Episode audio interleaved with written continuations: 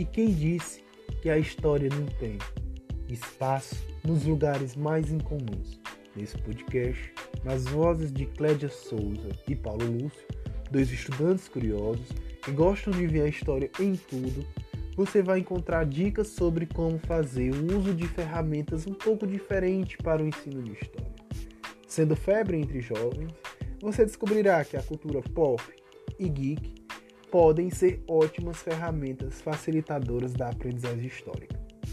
Além de trazerem conteúdos para Enem e vestibular e os relatos de experiências acadêmicas de uma forma bem leve e descontraída.